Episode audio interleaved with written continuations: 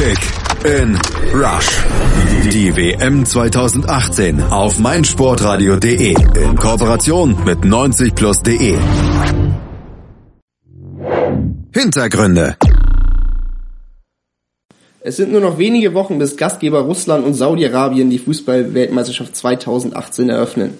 Mit dabei sind einige Überraschungsgäste. Teams wie Peru, Island oder der Fußballzwerg Panama dürfen erstmals auf der ganz großen Fußballbühne mitmischen. Doch das ein Glück ist das andere Leid. Einige große Namen werden die WM nur vor dem Fernseher verfolgen können. Wir werden uns anschauen, welche Teams haben überraschenderweise die WM verpotzt, welche Gründe hat dies und welche Folgen ergeben sich aus den Scheitern in der Qualifikation. Dazu begrüße ich unsere Experten Jan-Erik Kröger. Hallo. Und Christian Wolter. Hallo. Das Ausscheiden welches Teams ist für euch die größte Enttäuschung? Italien ist für mich persönlich die größte Enttäuschung, weil ich nicht mit der verpassten Qualifikation für die WM gerechnet habe. Die Italiener hatten natürlich eine schwere Gruppe mit Spanien, aber als Gruppenzweiter waren sie in den Playoffs meiner Meinung nach auf dem Papier das stärkste Team. Dass sie es nicht geschafft haben, in zwei Spielen gegen Schweden, die nicht unbedingt zu den Top-Nationen in Europa gehören, ein Tor zu schießen, ist schon eine Riesenenttäuschung für mich gewesen. Einen Monat zuvor hatten sich durch ein 1 zu 1 zu Hause gegen Mazedonien bereits einige Schwächen abgezeichnet. Hinzu kommt, dass ich es für Torwartlegende Gianluigi Buffon sehr schade finde, mit 40 Jahren seine sechste Weltmeisterschaft zu verpassen. Die Abstinenz Italiens ist der Gipfel einer Entwicklung bei den letzten beiden Weltmeisterschaften, bei denen die Italiener jeweils schon in der Vorrunde die Segel streichen mussten. Ich hoffe, dass sie daraus nun lernen werden. Das sehe ich etwas anders, Jan-Erik. Äh, für mich sind die Holländer die größte Enttäuschung der WM-Quali. Erst Dritter der WM 2014 in Brasilien und dann in Russland nicht mal dabei. Eine Parallele gibt es aber auf jeden Fall schon mal ohne viel Recherche. Holland ist wie Italien auch an Schweden gescheitert. Und da muss ich Jan Erik, wie gesagt, recht geben. Schweden ist keine Top-Nation in Fußball-Europa und trotzdem konnten sich die Holländer nicht behaupten. Man muss natürlich zugeben, dass die Elftal keine leichte Gruppe erwischt hat. Mit Frankreich und Schweden war es klar, dass einer dieser drei die WM vorm Fernseher verfolgen wird. Mit Frankreich an 1 konnte man meiner Meinung nach rechnen, aber dass die Niederländer sich am fünften Spieltag mit 0 zu 2 aus Bulgarien zurückschicken lassen, hat die Niederlande mächtig aufgewühlt. Nach der Niederlage in Sofia wurde dann erstmal prompt Danny Blind entlassen und Dick Advokat übernahm. Der Trainereffekt verpufft dann aber auch recht schnell wieder und seitdem bewegen sich unsere Nachbarn in einem wandelnden Trauma. Kein schöner Anblick für eine Nation mit der Tradition, ich wünsche Ihnen auf jeden Fall eine baldige Genesung und mehr Erfolg mit dem neuen Trainer Ronald Köhlmann. Italien als viermaliger Weltmeister und die Niederlande als Dritter der letzten Weltmeisterschaft, das sind natürlich die beiden großen europäischen Namen. Aber gibt es vielleicht noch außerhalb von Europa Teams, deren Scheitern euch sehr überrascht hat? Ja, die gibt es. Die Chilenen zum Beispiel waren in den letzten Jahren zu einer der Top-Nationen Südamerikas und damit wohl der Welt herangewachsen. Zwei Copa America Erfolge in 2015 und 2016 gaben der Anden-Nation Auftrieb und so rechnete auch ich fest mit einer WM-Teilnahme. Unterm Strich stand am Ende aber nur ein enttäuschender sechster Platz und die Chilenen mussten den punktgleichen Peruanern den Vortritt in Bezug auf den Playoff-Platz 5 lassen. Auch Kolumbien, einen Punkt mehr und Argentinien zwei Punkte mehr, waren bis zum Schluss noch in greifbarer Nähe.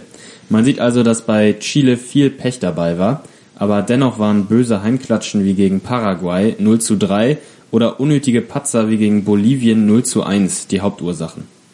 Ist das nun das Ende der goldenen Generation um Alexis Sanchez und Arturo Vidal? Möglich. Diese Stars werden mir am Bildschirm fehlen und der giftige Spielstil von Chile ist zwar nicht immer lupenrein gewesen, ansehnlich war er aber trotzdem. Das Fehlen von Chile ist für mich auf jeden Fall äh, eine weitere große Enttäuschung. Auch im Norden des amerikanischen Kontinents gab es eine große Überraschung. Die USA haben die Qualifikation ebenfalls nicht geschafft. Bei den Amerikanern fehlen mir ehrlich gesagt etwas die Worte. Meiner Meinung nach sind die US-Boys nämlich nicht an ihren Gegnern, sondern vielmehr an sich selber gescheitert. Elf Monate, nachdem sie Jürgen Klinsmann entlassen haben, nach dem schlechten Start in die Quali, sollte unter der Führung von Trainer Bruce Arena neue Impulse gesetzt werden. Arena hatte die USA ja schon 2002 ins WM-Viertelfinale geführt und sollte auch damals wieder den Unterschied machen. Es hat sich auch einiges geändert, allerdings nicht in die erwünschte Richtung. Team USA konnte sich in dem vermutlich schwächsten Konkurrentenfeld um die WM-Startplätze nicht gegen Außenseiter wie Honduras, Panama, Costa Rica oder den schlussendlichen Gegner der USA Trinidad und Tobago durchsetzen.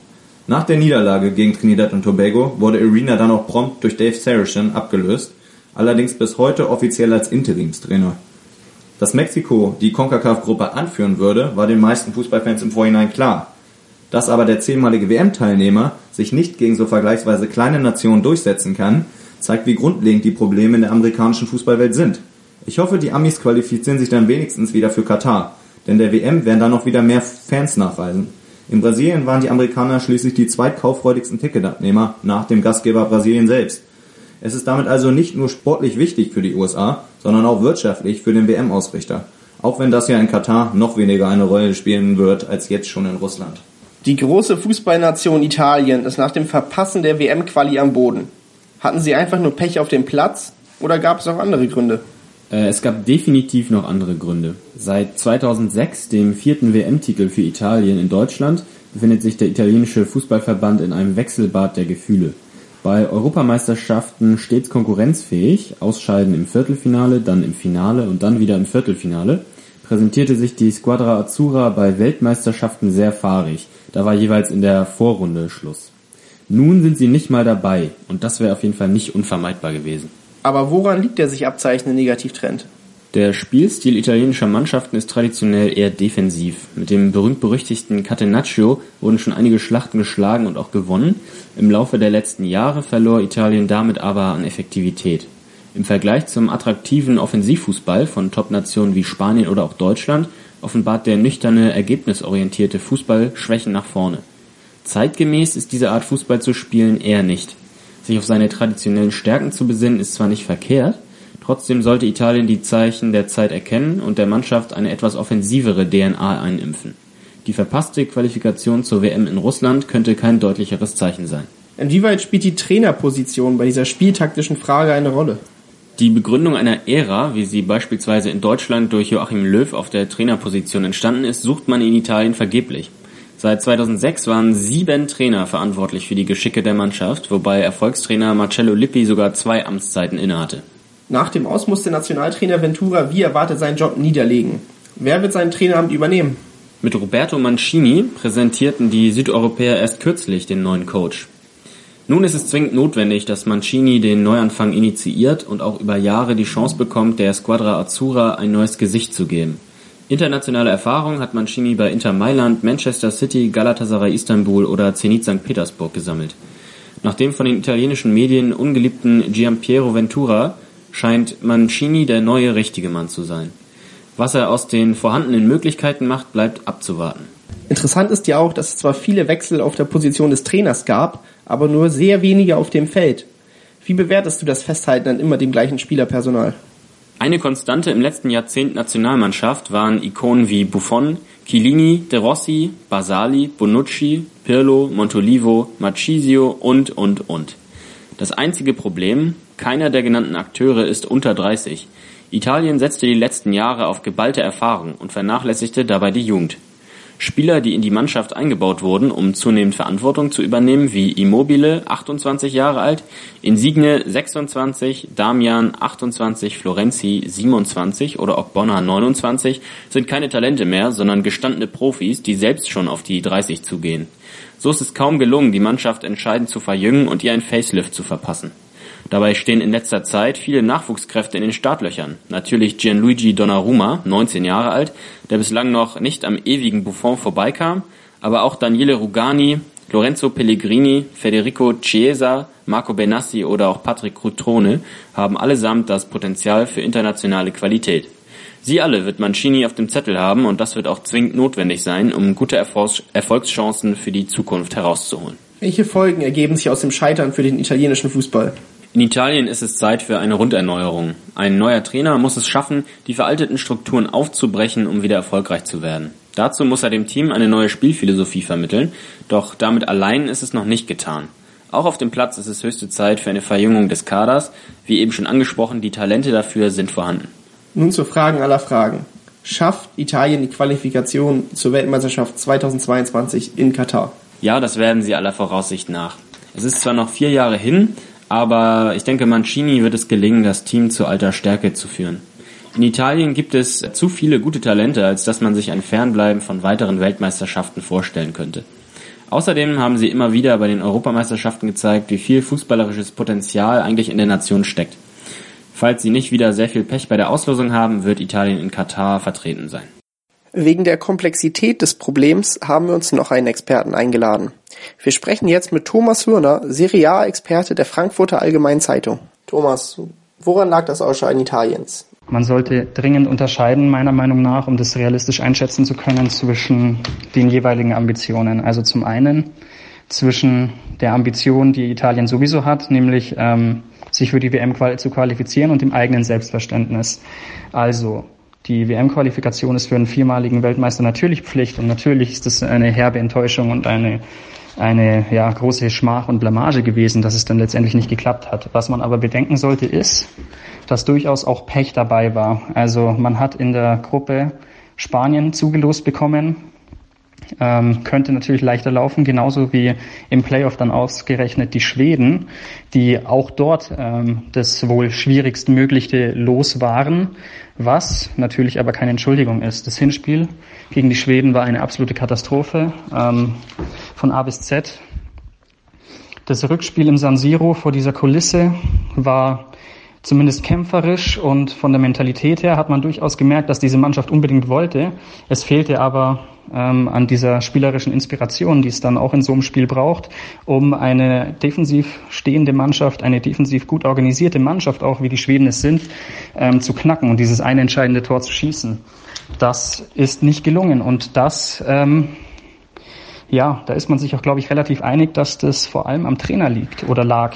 Also mit Ventura ein ja, alter, ergrauter Trainer, der noch nie auf diesem Niveau trainiert hat, zuvor bei Torino beispielsweise gewesen, dann meistens auch in der Provinz und dass es vor allem im Verhältnis zwischen ihm und der Mannschaft ganz große Probleme gab. Also ähm, es ist ja überliefert, dass die Mannschaft vor dem Rückspiel gegen die Schweden darauf gedrängt hat, also Buffon, Bonucci, Chiellini und die ganzen alteingesessenen Senatori, wie man sagt in Italien, dass sie darauf gedrängt haben, dass ein Jorginho von Napoli schon seit Jahren Stratege dort im Mittelfeld, ein absoluter Leistungsträger und auch seit Jahren eigentlich Pflicht in der Squadra Azzurra, ähm, dass der da spielt. Und es war dann sein erstes Spiel in dieser ganzen WM-Qualifikation, weil er davor einfach nicht beachtet wurde vom Trainer.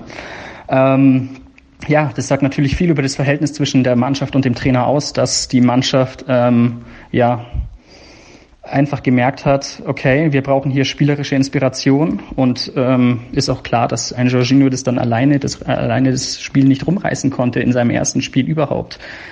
Aber das Potenzial wäre auf jeden Fall da gewesen. Ähm, man hat es schlichtweg nicht auf den Platz gebracht. Wenn man sich zum Beispiel auch an die Szene erinnert, als De Rossi seine Einwechslung verweigert hat ähm, mit den Worten, ich gehe da jetzt nicht rein, verpiss dich, ähm, Wortlaut überliefert ungefähr ähm, weil ein Insigne deswegen auf der Bank geblieben wäre, ein Offensivspieler. Und Ventura wollte einen, einen defensiv, defensiven Mittelfeldspieler wie De Rossi einwechseln in dieser Situation. Also ähm, die Fehler des Trainers waren denke ich mal, der Hauptgrund, dass es ähm, mit dieser Quali nicht geklappt hat. Ein anderer Punkt natürlich ist wiederum, ähm, wo das Potenzial der Mannschaft überhaupt liegt. Also das das Anspruchsdenken des viermaligen Weltmeisters ist freilich, ähm, dass man auch ähm, ja mit den ganz Großen in der Welt mitspielt, was wiederum ausgeklammert werden muss von der Sache, dass es mit der Quali nicht geklappt hat. Ist das Team zu alt? Das sehe ich nicht so. Ähm, die Mannschaft, die Ventura auf den Platz geschickt hat, war freilich nicht das, was das Potenzial hergibt. Und ähm, wenn man das Potenzial an jungen Spielern schlichtweg nicht genutzt hat, also, dass er auch zweifelsohne da ist. Ich habe vorher schon Jorginho angesprochen. Insigne habe ich auch angesprochen. Wenn man auf solche Spieler verzichtet, ein Bernardeschi von Juventus, einen Federico Chiesa ähm, von der Fiorentina, man hat auf jeden Fall vielleicht nicht eben dieses Weltklasse-Potenzial, was das eigene Selbstverständnis angeht, ähm, wo das eigene Selbstverständnis natürlich auch liegt bei den Italienern, aber man hat ein ganz anderes Potenzial, vor allem ein ganz anderes Offensivpotenzial gehabt und hat es schlichtweg nicht eingesetzt. Also ob die Nationalmannschaft zu alt ist, glaube ich nämlich tatsächlich nicht. Und ähm, sein Nachfolger Roberto Mancini, der tatsächlich auch eher dafür bekannt war, dass er ähm, junge Spieler nicht unbedingt gerne beherzigt und eher auf Erfahrung setzt, auch eher auf Physis setzt, statt auf Technik. Der hat jetzt für diese kommenden Länderspiele, ähm, die ja eigentlich als Vorbereitung für die Weltmeisterschaft gedacht waren, hat er jetzt eben all diese Spieler nominiert, ähm, einen Federico Chiesa und so weiter und so fort. Also ähm, ich denke, dass es tatsächlich nicht daran liegt, dass, dass die Mannschaft zu alt ist. und dass es auf jeder Position auch das vorhandene neue Potenzial gibt. Also wenn wir ans Tor denken, da hat man die Wahl für die Nachfolge von Buffon zwischen einem Donnarumma und Perin. Das sind zwei junge Torhüter, die absolutes Weltklasse-Potenzial haben. Ähm, freilich reicht es nicht für die ganze, für die Spitze ganz vorne, aber ähm, das ist eben dass die Mannschaft zu alt ist oder dass es, dass es am Potenzial mangelte für die WM-Qualifikation, das ist definitiv nicht so.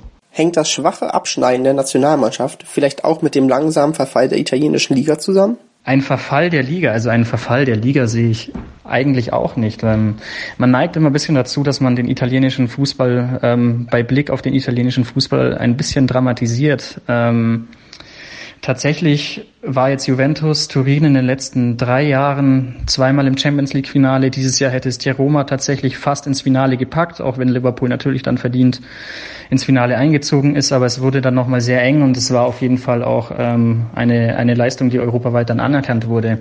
Ein Verfall in der Liga sehe ich nicht. Es es gibt natürlich noch das Problem, dass in Italien diese Mentalität vorherrscht, ähm, Erfahrung vor, vor Potenzial ähm, auch im normalen Ligabetrieb. Da gibt's aber mittlerweile auch den ein oder anderen Trainer, Trainer eben im Ligabetrieb, der da ein bisschen entgegensteuert. Wenn ich an Sari denke, Napoli oder ähm, mit Di Francesco auch bei der Roma, die durchaus auch auf junge Spieler setzen, ähm, müssen auch nicht immer die Italiener sein. Also die italienischen Staatsbürger, da geht's ja um einen letztendlichen Gedankenwandel auch in ähm, ja, in den Strukturen beziehungsweise in den Köpfen der Trainer und wo ich die Strukturen gerade angesprochen habe, ist es natürlich dann schon so, dass die Strukturen in Italien nicht unbedingt einfach sind auch für junge Spieler. Da aber ist es ja tatsächlich so, dass dieser kommissarische Fußballverband, der italienische Fußballverband, der ja nur vorübergehend ähm, ja die Geschicke betreut im italienischen Fußball, weil diese Wahl eines neuen Verbandspräsidenten für Tavecchio, der ja zurückgetreten ist nach dem blamablen Aus gegen die Schweden, dass die jetzt auf den Weg gebracht haben, dass es B-Mannschaften geben wird, ähm, so nach dem deutschen Modell, auch wenn das deutsche Modell natürlich ein bisschen auf dem Rückzug ist, was diese zweiten Mannschaften angeht. Aber das ist auf jeden Fall eine gute Strategie auch, ähm, dass man endlich die jungen Spieler, die jungen italienischen Spieler auch besser und leichter an den Profifußball heranführen kann und etwas konstanter auch heranführen kann, weil die ansonsten teilweise auch wirklich wie Vieh durch die Liga getrieben wurde, wurden, gehandelt wurden, ähm, teilweise jedes halbe Jahr einen neuen Leihverein hatten und das ist natürlich auch nicht gut für die Entwicklung. Und ich denke, dass dass sich das auf jeden Fall sehr positiv ähm, auswirken wird. Und ich bin auch, das habe hab ich davor auch schon anklingen lassen, durchaus der Überzeugung, dass in Italien großes Potenzial steckt an, an junger individueller Qualität.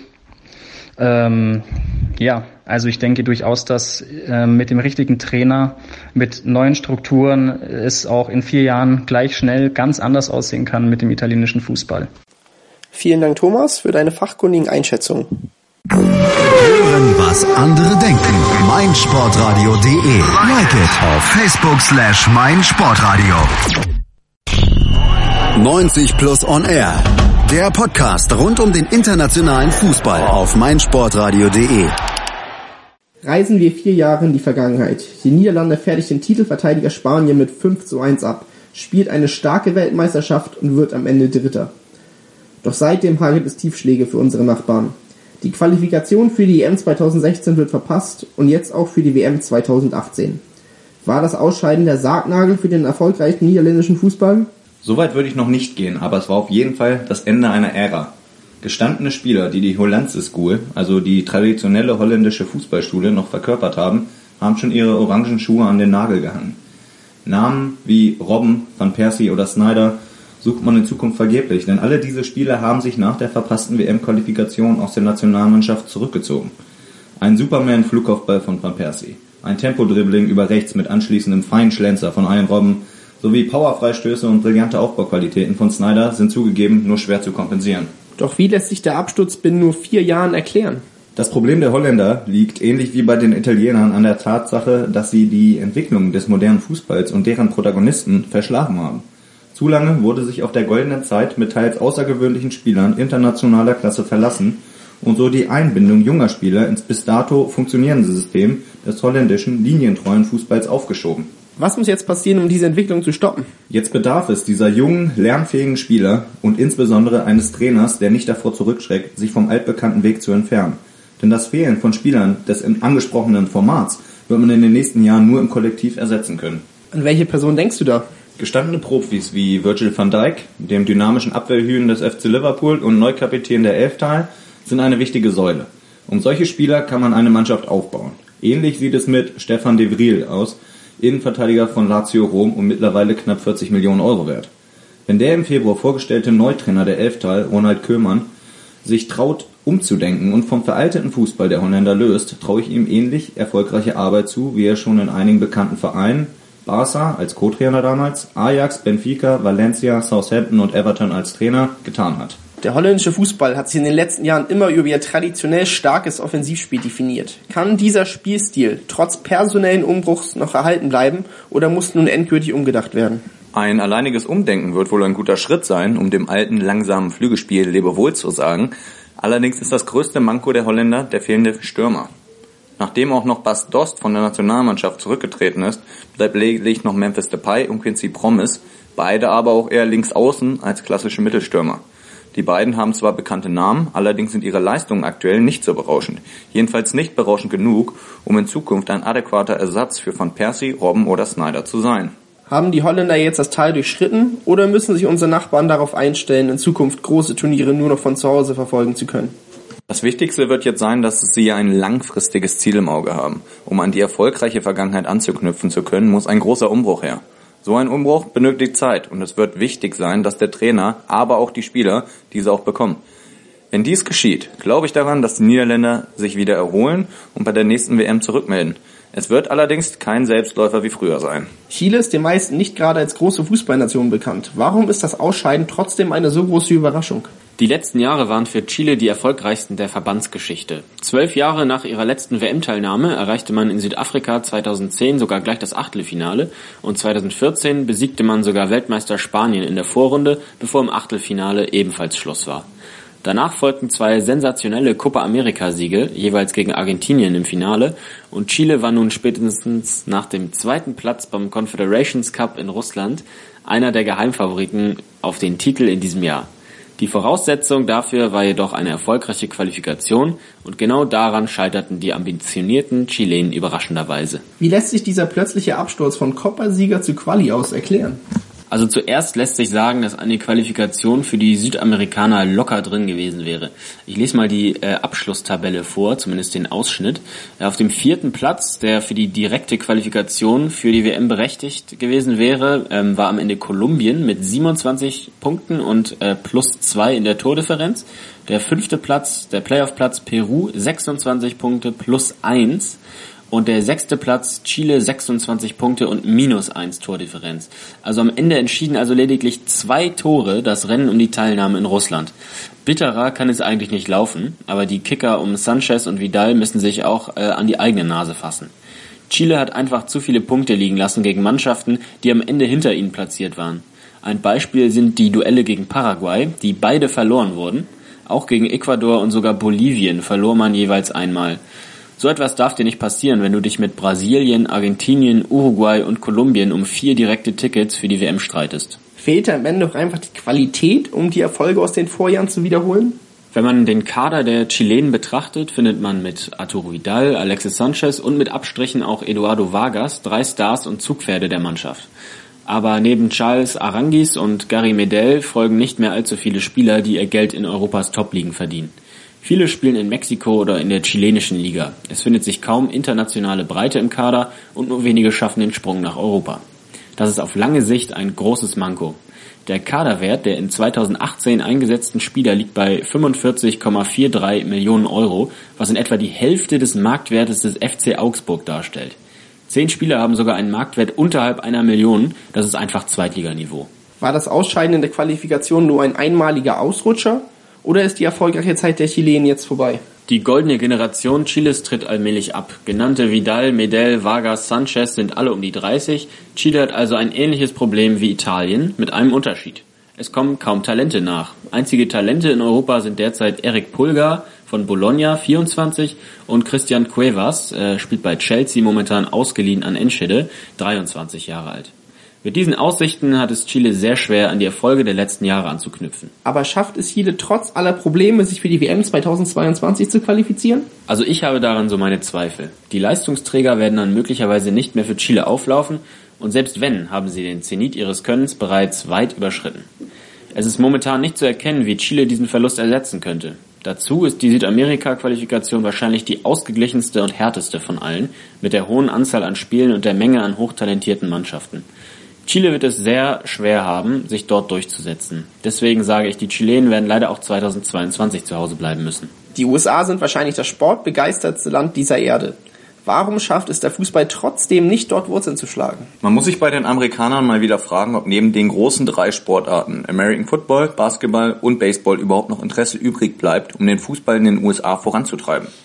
Viele Amerikaner wussten nicht einmal von dem entscheidenden Spiel gegen Trinidad und Tobago am Ende der Quali, sondern haben sich erst über das Resultat echauffiert, als den nächsten Tag das schockierende Ergebnis in den Medien aufgearbeitet wurde.